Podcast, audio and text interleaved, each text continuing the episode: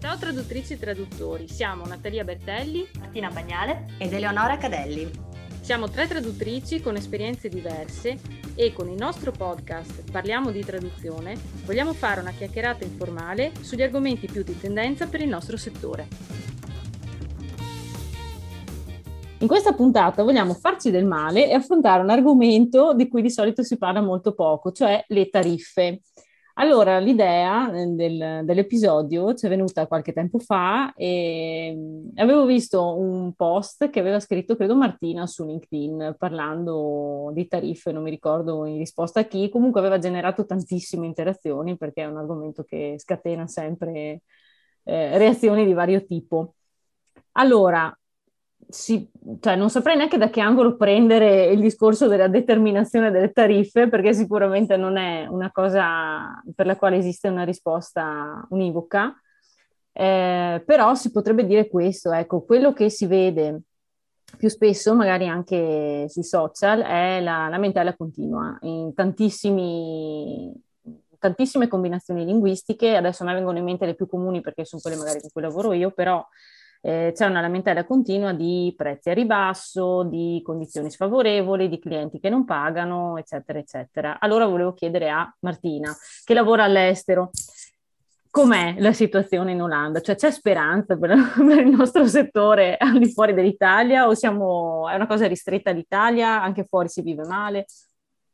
No, secondo me c'è l'idea che esistano solo clienti clienti terribili che non pagano, che pagano poco, esiste dappertutto. Quindi anche in Olanda trovi traduttori uh, che lavorano solo per quei clienti e che pensano che la traduzione non paghi.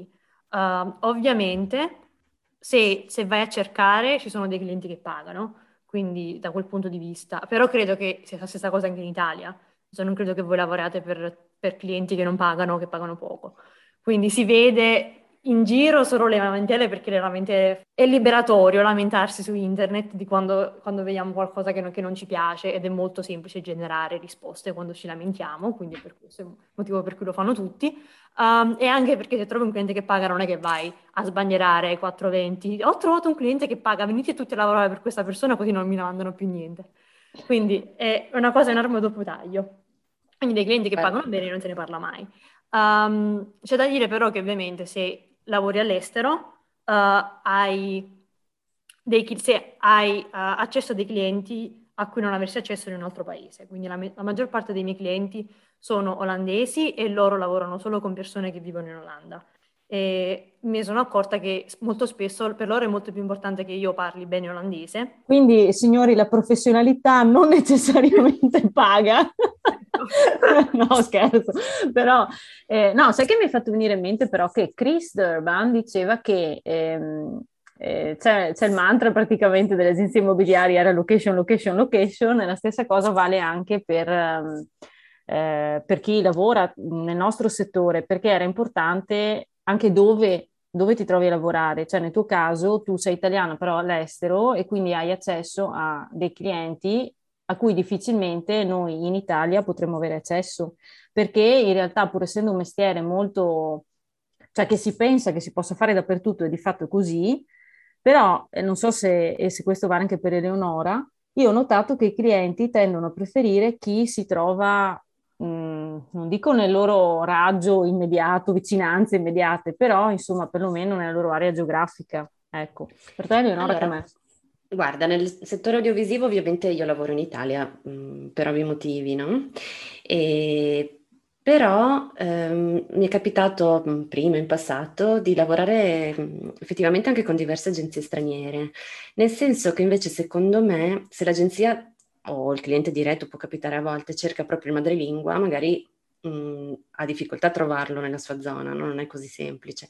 Mi ricordo che all'inizio della mia carriera avevo fatto una serie di mailing list uh, raffica a insomma, tutti i paesi europei, anche in America, eccetera, eccetera. Avevo trovato insomma anche qualche cliente, sì, non numeri da dire, cioè che possano giustificare il fatto che sia insomma così, così, semplice ed efficace, però è una cosa che può funzionare. E a volte appunto le tariffe sono anche migliori, per esempio avevo fatto dei lavori in Inghilterra, cioè con l'Inghilterra, dove pagavano effettivamente meglio.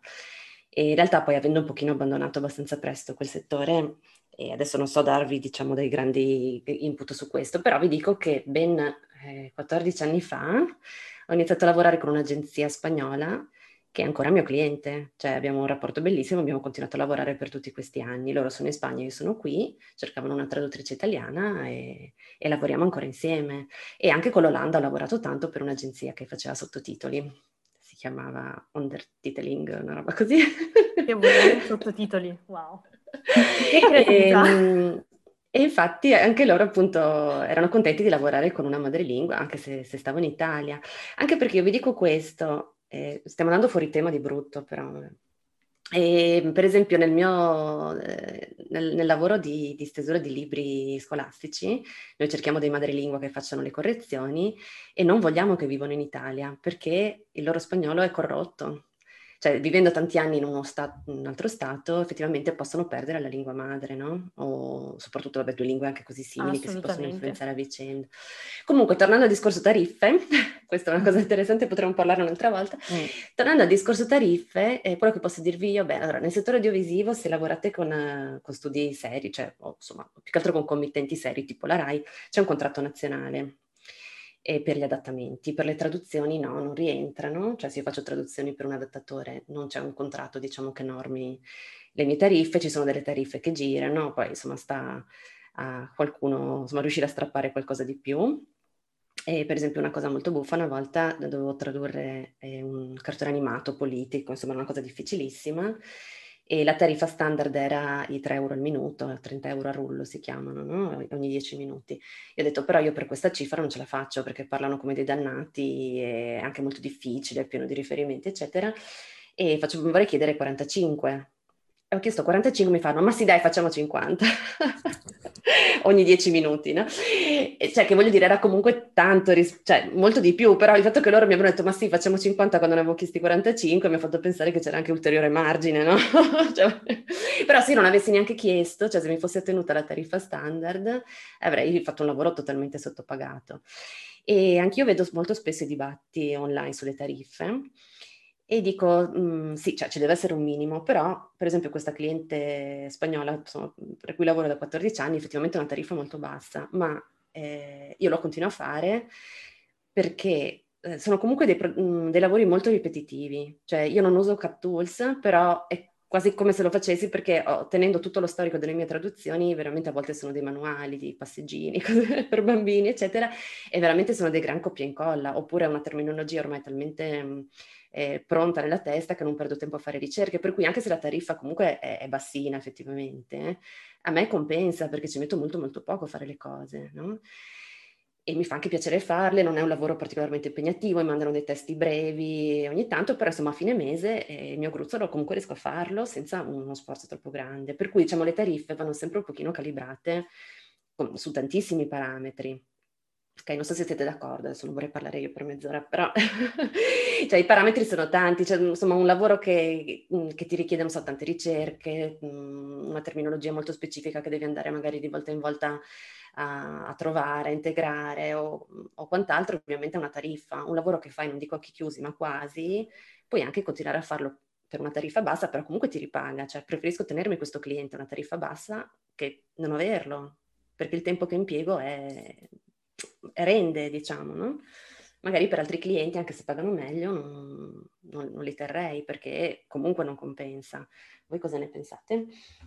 Io sono d'accordo personalmente, cioè spesso quando c'è questa, mm, come dire, questa, tutte queste lamentele che si leggono, si parte dall'idea che ci debba essere per forza una tariffa a cui aspirare e non è detto che sia la stessa per tutti, perché in realtà per quanto io sia d'accordo che ci debba essere un minimo non si possa fare la corsa al ribasso perché altrimenti veramente diventa la guerra tra poveri.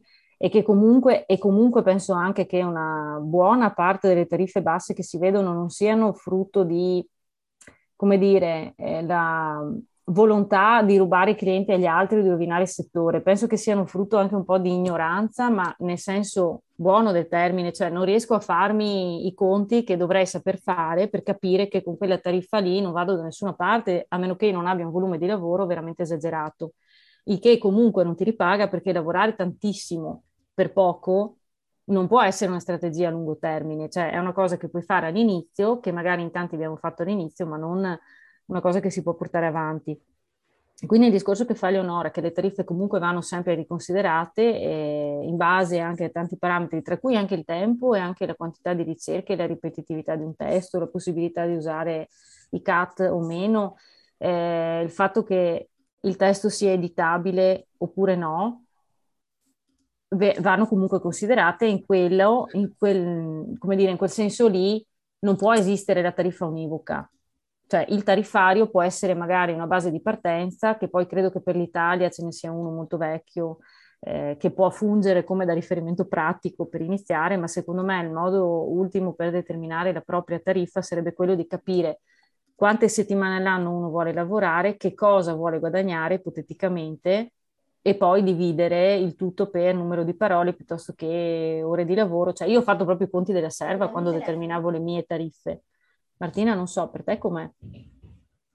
Sì, assolutamente, bisogna farsi un po' un calcolo di quanto si vuole guadagnare, però non bisogna neanche essere fuori budget o comunque fuori da, da quello che è l'universo dei traduttori. Magari far capire esattamente quanto gli altri chiedono e magari non chiedere solo ai traduttori che si lamentano su Facebook perché le tariffe lì sono bassissime, um, però farsi un'idea più o meno di quanto i traduttori nella nostra specializzazione, nella nostra um, combinazione linguistica guadagnano, magari tipo anche mandare un documento, cioè crearsi un'email falsa e mandare un documento e chiedere un preventivo ad altre persone per vedere effettivamente loro quanto chiedono.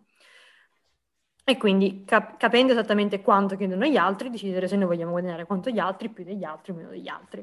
Nel senso vogliamo metterci, vogliamo essere concorrenziali e chiedere di meno perché stiamo cercando clienti, oppure chiedere di più perché abbiamo già troppo lavoro, e bisogna capire. E oltre a questo, un'altra delle variabili secondo me da considerare quando uh, bisogna scegliere la tariffa è quanto velocemente si viene pagati. Perché? per me fa una grandissima differenza essere pagata prima di cominciare a lavorare, quindi con tutti i privati con cui lavoro, oppure alcune agenzie che hanno pagamenti a 60 giorni. Cioè a 60 giorni praticamente sto facendo un prestito e voglio l'interesse. Quindi per quei clienti ho dei prezzi sicuramente più alti e infatti non mi chiamano quasi mai, però ottimo perché io odio dover aspettare per, per, essere pagata, quindi diciamo che siamo tutti contenti. Sì, questa è un'altra considerazione da fare, cioè forse se volessimo un po' tirare le somme di quello che ci siamo dette, eh, non esiste la tariffa migliore in assoluto perché dipende da, 10.000 fattori, tra cui che tipo di stile di vita vuoi avere e, e, come dire, a che punto della carriera sei, no? Perché il discorso che si era fatto prima era se sei a un certo punto in cui sei piena di lavoro, puoi anche decidere di alzare ed è comunque, tra parentesi, il momento migliore per farlo, perché se anche uno decidesse di, di dirti, beh, ciao bella, perché gli chiedi troppo, fa lo stesso, perché comunque tu da fare ne hai e sei anche un po' più sicuro nel momento in cui chiedi, diciamo, l'aumento. Oppure inizio anno è un altro momento propizio di solito, no? Per chiedere l'aumento. Quindi al di là del fatto che non esiste la tariffa universale, bisogna anche considerare tanti fattori. Ci sono lavori che apparentemente pagano bene, poi in realtà nella pratica non pagano così tanto bene se vai a vedere che cosa devi fare. Delle volte è meglio perdere un cliente di quel genere lì o rinunciare a un incarico quando ti rendi conto che ti porta via troppo tempo oppure giustamente che vieni pagata talmente tanto avanti che forse cioè non ti fa neanche più piacere lavorare a quelle condizioni lì. Terza cosa che vorrei dire è che sì, è possibile lavorare facendosi pagare prima, chiedete i soldi prima perché domandone non è mai morto di fame, come si suol dire dalle parti mie, cioè ehm, si può e si fa e soprattutto adesso, dopo il Covid e, e comunque con, cioè, abituati come siamo al pagamento anticipato per avere un po' tutto, è più difficile trovare resistenza rispetto ad anni fa e questo può dare comunque maggiore sicurezza e permettere anche di aumentare un po' le tariffe. Altra cosa che mi viene da dire, a prescindere dal settore, ehm, non bisogna basarsi troppo su che cosa fanno, cioè che, che tariffe applicano gli altri, perché se si è convinti di poter offrire un servizio migliore e di fatto magari lo si offre perché non basta la sola convinzione, però ci si, come dire, impegna per offrire un ottimo servizio e si pensa di valere di più, perché non provare a chiedere un po' di più? Cioè, ehm, non bisogna attenersi troppo, secondo me, a quello che si vede in giro, perché a volte è una diceria. Se, perce- se il cliente ha una percezione di te eh, come professionista o comunque ritiene che tu lavori bene, ti paga senza problemi. Questa è la mia esperienza. Se non ti paga, tanti saluti, stai bene, no? Guarda, su questo sono d'accordo, tra l'altro negli ultimi anni eh, sempre di più, nel senso che ovviamente all'inizio uno tende a prendere un po' tutto, oppure insomma sa me- meno quali sono le tariffe, eccetera, eccetera. Però per esempio una lezione che ho imparato è che ovviamente se tu chiedi poco devi lavorare di più, giusto? Perché alla fine... Però può essere tanto tanto controproducente perché magari sei stressato, magari lavori male, sei deconcentrato e soprattutto in un settore come il mio dove il passaparola è, è importantissimo e comunque siamo un po' bene o male per tutti i freelance così, no? Cioè tu, nessuno ti fa un contratto a, a, vita e neanche a tempo indeterminato, determinato.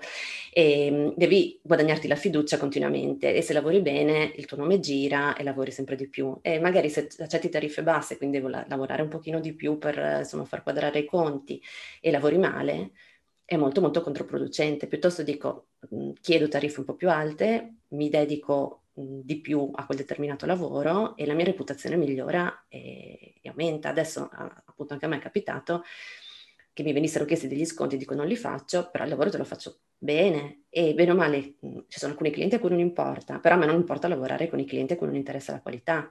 Quindi se al cliente interessa la qualità ti dice ok ti pago di più perché comunque il famoso detto che gira tra i traduttori, no? eh, la, tra- la traduzione scadente ti costa più di quella fatta bene, perché poi ti tocca rifarlo, oppure anche tu cliente hai un danno d'immagine se la traduzione è fatta male, no? Per cui sicuramente insomma, è sempre meglio chiedere, anche essere un po' sicuri delle proprie doti, magari una cosa che arriva un, po' col tempo, no? Delle, la, la, fiducia in se stessi, nel, nel, proprio lavoro e poter anche dire ok, io ti chiedo di più, però ti offro di più. Magari all'inizio non hai questa sicurezza, però conviene farlo e conviene sempre stare molto attenti perché nel lavoro freelance appunto la reputazione è tutto sì, e poi sicuramente um, esistono vari giri di clienti, quindi se si comincia bassissimi si resta, si resta lì, perché se, se, devi lavorare a poco e devi lavorare tanto tutta la giornata non hai né il tempo di andare a cercare altri clienti, né quei clienti non ti possono dare una referenza per un cliente migliore perché loro conosceranno solo persone che pagano poco quanto loro. Quindi cioè, diciamo che così come c'è eh, il Primark e Gucci, eh, per gli abiti ci sono i traduttori che lavorano per eh, prezzi da Primark e prezzi da Gucci. Ecco, io direi che con questa bellissima uh, analogia possiamo chiudere. E uh, se avete domande molto più impellenti sulle tariffe, perché ovviamente è sempre complicato parlarne, potete venire nel nostro gruppo Facebook che abbiamo appena creato, si chiama Parliamo di traduzione, così semplice, eh, subito da trovare. Ci trovate lì, potete chiederci tutto quello che volete, potete magari um, darci qualche ispirazione per i prossimi episodi. Ciao!